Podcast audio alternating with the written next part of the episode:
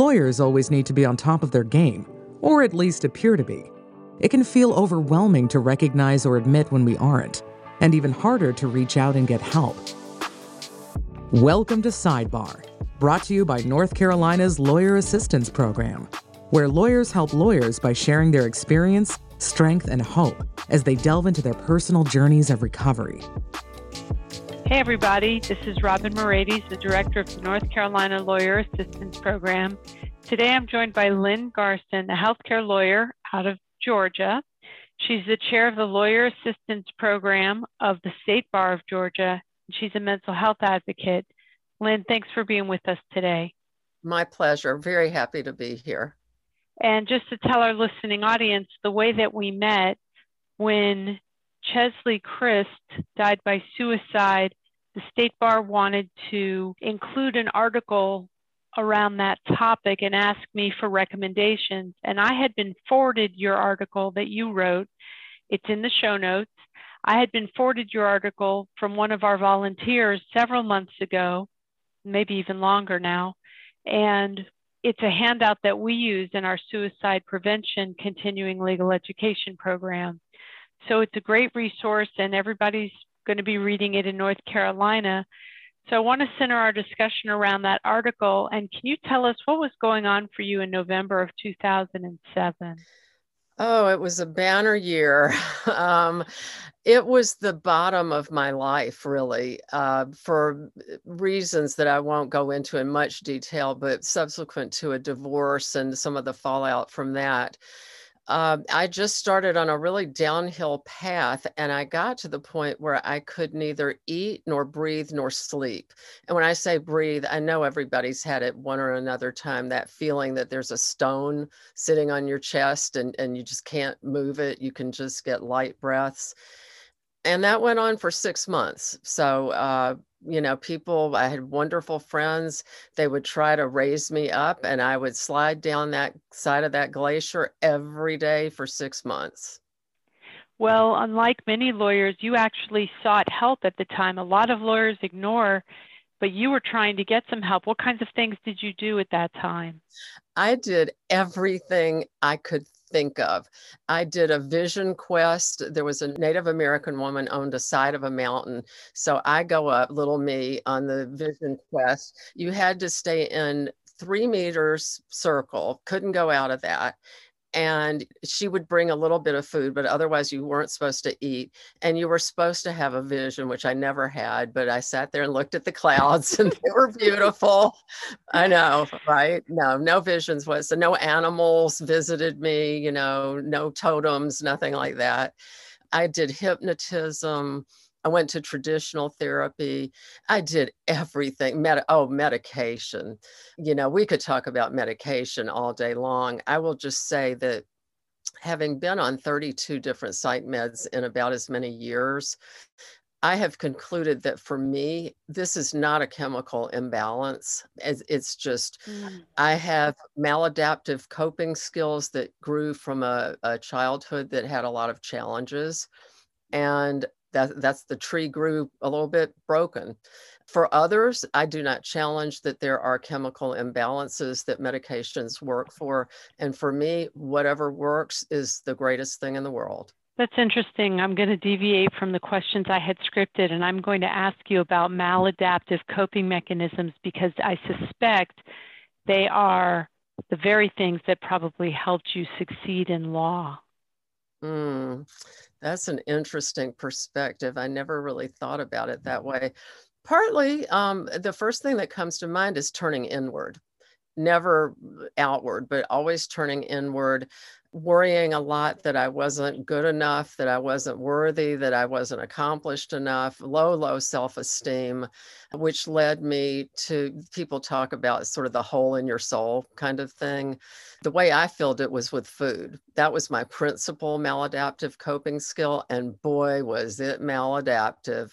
And it has dogged me my entire life better now, you know, better now than ever. But that was one, uh, you know, we always talk about lawyers like not wanting to seek help, that kind of thing. I did talk to my friends. I did do that. My biggest issue was that I had a no talk family. And that was a problem. Well, let me ask you this goes back to the questions I had planned to ask you. Did you talk to any of your colleagues at the time about what was happening? Anyone at your law firm? You know, Robynn, it's been very interesting to me. At that time, I was in Virginia working at Sentara Healthcare. It's a big health system in what the area they call Hampton Roads.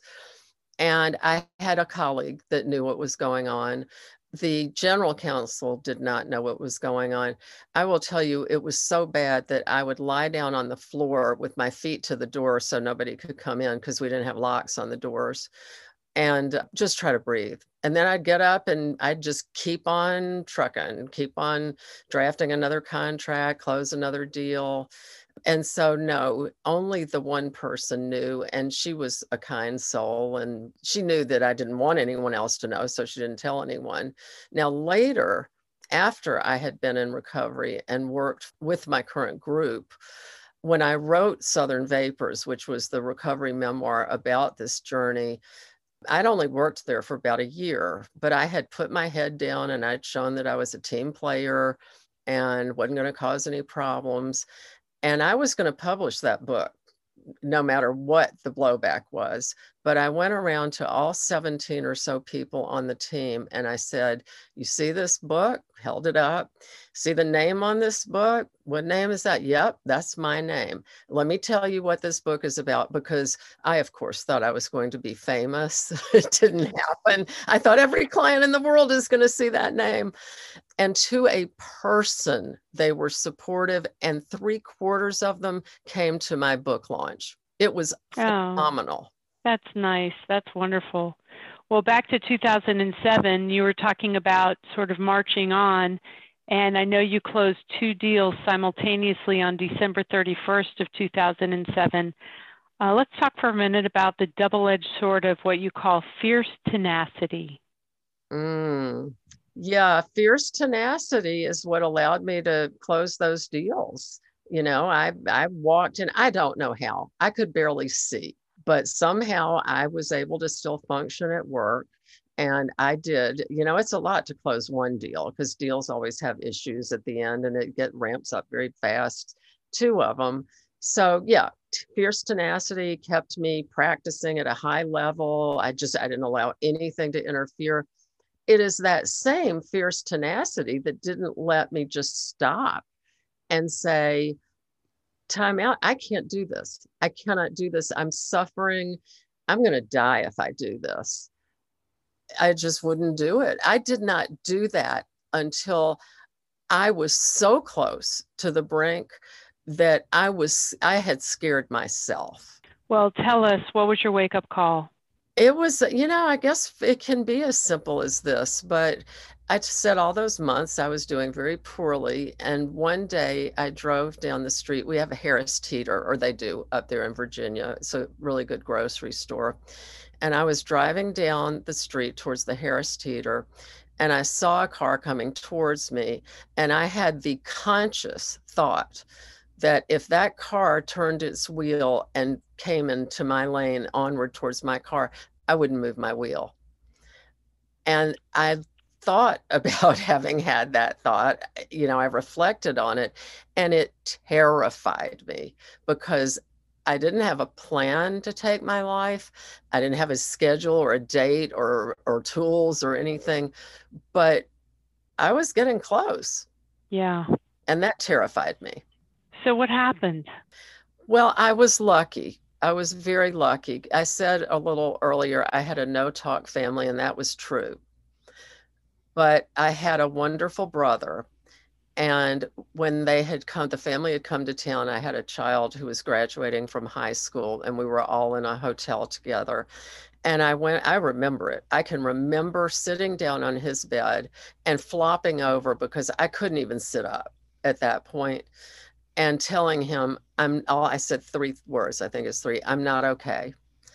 And he said, I know you're not, because uh, they had noticed I'd lost tons of weight. I don't think I was even aware of it. That is such an indicator that something is going on, unless there's a, a another kind of reason, you know, health reason for it. But I really needed that help so desperately at that point. We had a common area where we would all gather to celebrate and talk uh, about the graduation. And I would spend a certain amount of time in there.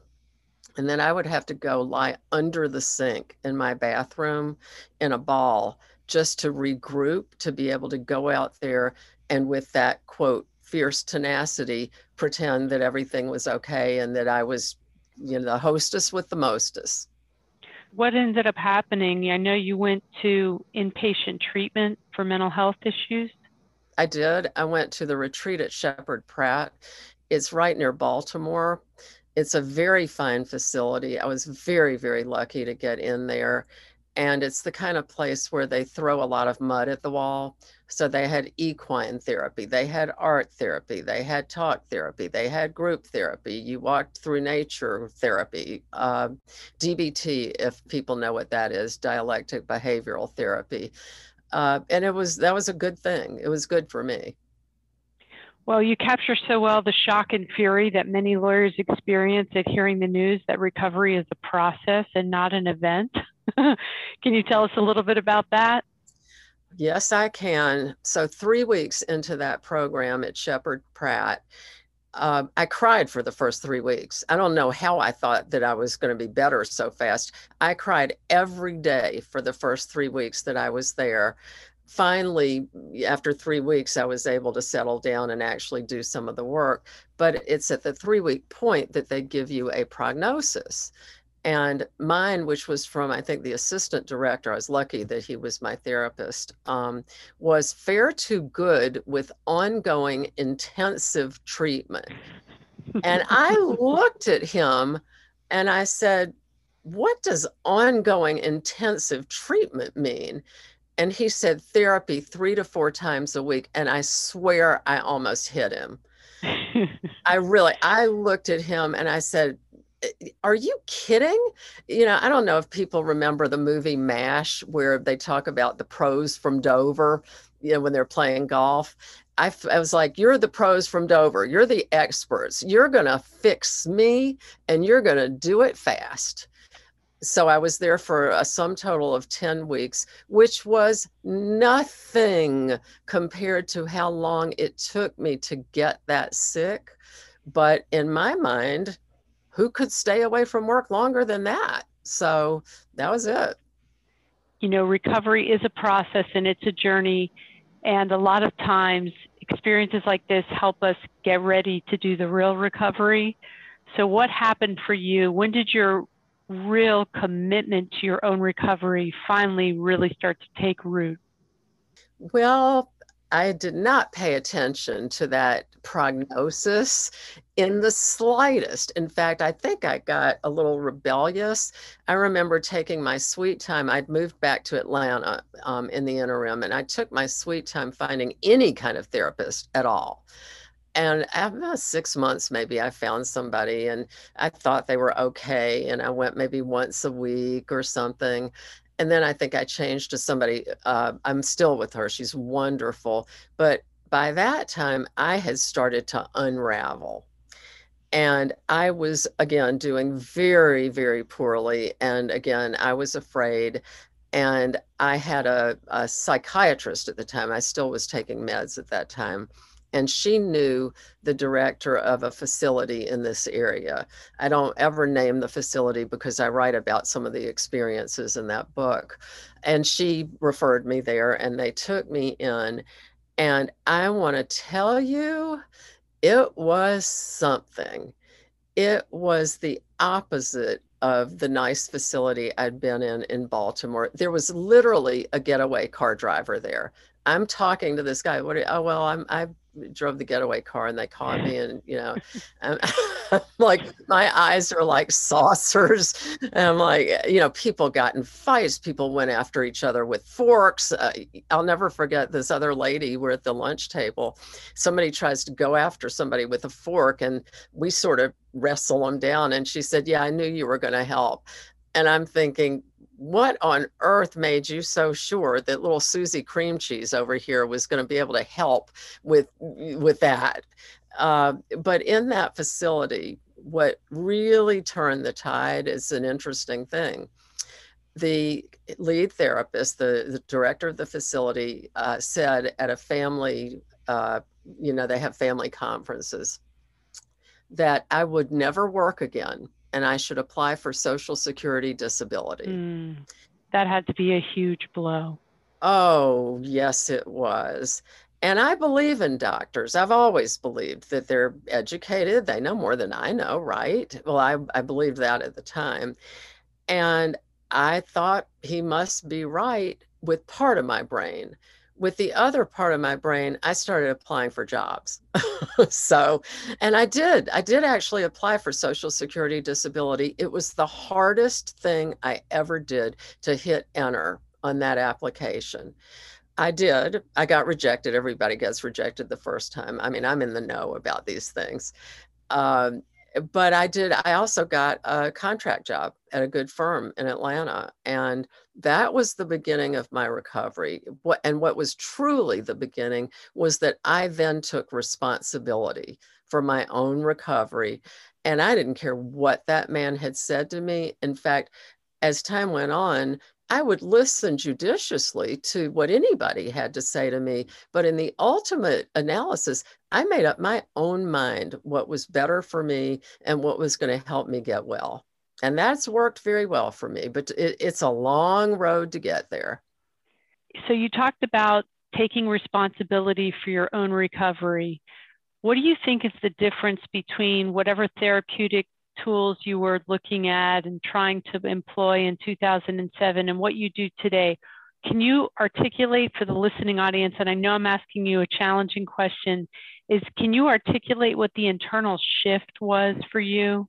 It's not, it's very funny because it's, I have a perfect example that pops right into my mind. So when I'm at the retreat at Sheppard Pratt, I keep saying to the lead therapist, I can't do this. I can't do this. I can't do this. And he's like, You're the only person who can do this. I can't, I can't, I can't. Well, as I said, we had art therapy as part of our therapy. And I went down there and they had an enormous box for supplies or something, but this one happened to be empty. And I took it up there with me to my next therapy appointment with him and I got in the box. Swear, I swear this is a true story.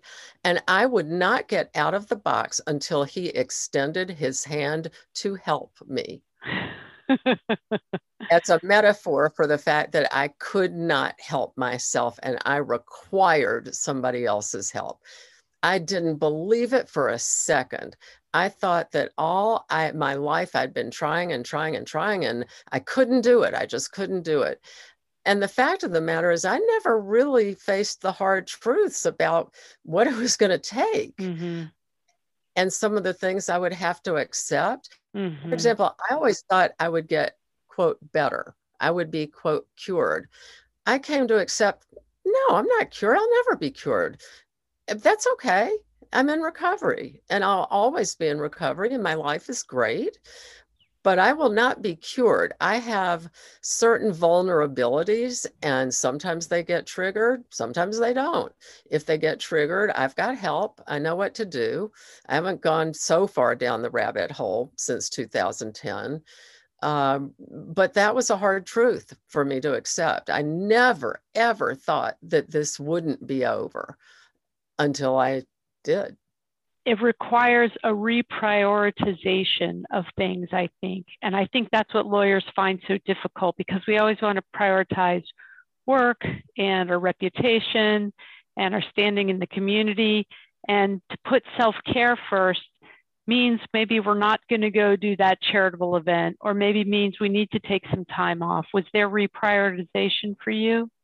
A hundred percent. And what I say now is very simple. My mental health is non negotiable. And it is 100% true.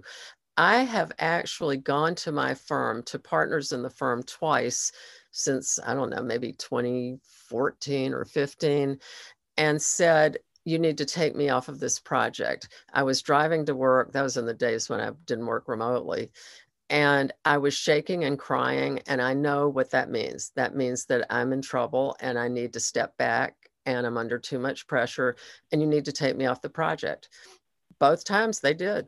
And part of that is I, as I said from the beginning, I put my head down, I did my work, I've got credibility, I've developed relationships. That doesn't happen in a vacuum, that kind of support. But once you have built that, that those relationships, at least for me, that the support has been available. But I have to tell you, even if it weren't, I stand by the fact that my mental health is non negotiable. And if I had to go, I would have gone. Good for you. Well, I mean, it's a function of having been all the way to the bottom. There was, there's no more bottom for me to go and still be on this planet. So once you go there, you get real aware of, of certain priorities. Well, you have this beautiful sentence that's so telling where you write, The absence of existential hope is not something anyone else can cure. And you've already talked a little bit about that experience with the first therapist about this I can't, I can't. But it's double edged. It, it applies not only to our own responsibility for our own recovery, but a lot of well meaning friends and family want to offer existential hope. Can you speak a little bit about that? It's the saddest thing in the world because uh, you know families mothers fathers i've watched it over and over and over and they want desperately to help their children. In this case I'll, I'll just talk about parents and children. They would do anything. They would do it for them if they absolutely if they could. They can't. They literally cannot. No one else can do this work. Nobody I don't care how well intentioned you are. I don't care how driven you are. No one else can do this work. This is internal work. And it's the only way that someone can change. And you have to want to do it yourself. No one can make you do it. When I was at Sheppard Pratt, which should cost a pretty penny, there were a number of people who just laid in their bed. They would not even get out of bed to come to group therapy. And you know there are people like that and and they had either spouses or, or family that were so desperate to get them help that they paid this and they checked them in but they were not at the place yet where they were willing to do the work. And it's the saddest thing but it's just true that no one else can do it for you. And this is in all arenas you know substance use disorder mental health suicidal ideation I mean, it makes sense if you step back and think about it. If did anyone ever change your mind? No. Somebody maybe said something and you were sort of almost there and you thought, huh, that's a good idea. You changed your mind. They didn't change your mind. We all, you know, we're self-contained vessels here and it's this the fact of the matter i wish it were different i wish that i could make the difference for for some people. You do want to do it for people and it hurts when you can't but you can't. Well and you are a mental health advocate and your article offers guidance for friends and family. What guidance would you have for someone who may be friend or family of someone who's seriously clinically depressed? There are a couple of things. One is adjust your expectations. I've been around people frequently who think even you know if even if you get to the point where somebody's willing to go to rehab or to a hospital people think oh that's it. They're done. They'll be back in three to five days. Oh, they'll be cured. They'll be cured. Yeah it'll be fine adjust your expectations. I was at Sheppard Pratt, a very fine facility, for 10 weeks. It was nothing it was a it takes so long to rebuild an infrastructure first of all to dismantle the old one to accept that you need to do that to raise it to the ground and to build something in its place in your psyche that takes a minute so I would say really, really lower your expectations because I've hardly met a parent or friend who hasn't had their hopes dashed in this arena. They're always hoping for something and it doesn't come to fruition. It's because this is a rough road and just know that it is a long road. Do not think that this is a short journey. If somebody's lucky, yes, that would be wonderful. But my experience is that this is a long journey and it is not a linear journey in any sense of the word. It's one step forward, one to the side, one catty corner, one over here, up, one more forward. I have a therapist, the therapist, who describes it a little differently, but I like this too. It's like a spiral, and sometimes the things that you're dealing with are at the top of the spiral and they're front and center. Sometimes those things are all the way at the bottom and you can't even work with them because you can't get your arms around it. They're they're they're buried at that moment. And things cycle up and they cycle down. And that's another way to look at it. It's similar to saying that it's it's not linear. It is totally not linear. I used to think it's like you get on an airplane, the airplane goes up, it levels off. That's the recovery. No, not so much. There's a funny meme. I'll try to link to it in the show notes and I'll send it to you where it says other people's spiritual journey and it shows someone kind of running up the side of a mountain plateauing a little bit and then running up the side of a mountain it says my spiritual journey and it's just like a vortex of spaghetti and the person is being sucked down in the middle of it it's very funny i love it very funny i love it well, you find me the person that's climbing the mountain. I'd like to meet them. Is there anything we haven't talked about that you think we should discuss? Just what's going on in the moment, two years into COVID, how people are coping, what's going on.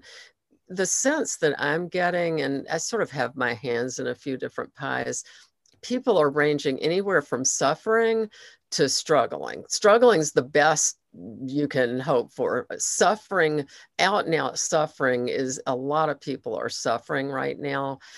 And I think that this is a moment where it's pretty ripe for people to open their arms to getting help. I think uh, so many people are burned out and burnout is something that we're all familiar with. You don't have to get into the nomenclature of depression and anxiety and bipolar and all that. Burnout is something that everyone can understand. Everybody's burned out. If it were just two years of COVID alone, we'd be burned out.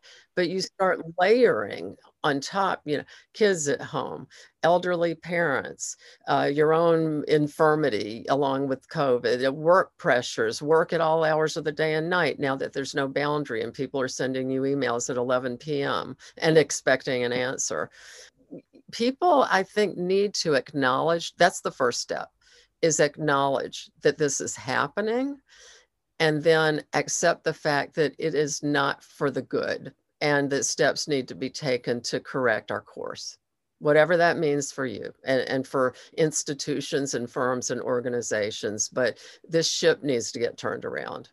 Well thank you lynn. Thank you so much for joining us today. You know i love this. I'm so happy to be able to have talked with you and i'm always available. If somebody hears something on here and they want to talk to me just shoot them my way will do thanks again thank you Thank you for joining us at the sidebar. If this is your first time, we encourage you to listen to another episode or two, subscribe to our newsletter, and peruse the resources at www.nclap.org. And if you know a lawyer who could use a hand, please share this episode with them today. Remember, at Sidebar, you are not alone. In fact, you are in quite good company.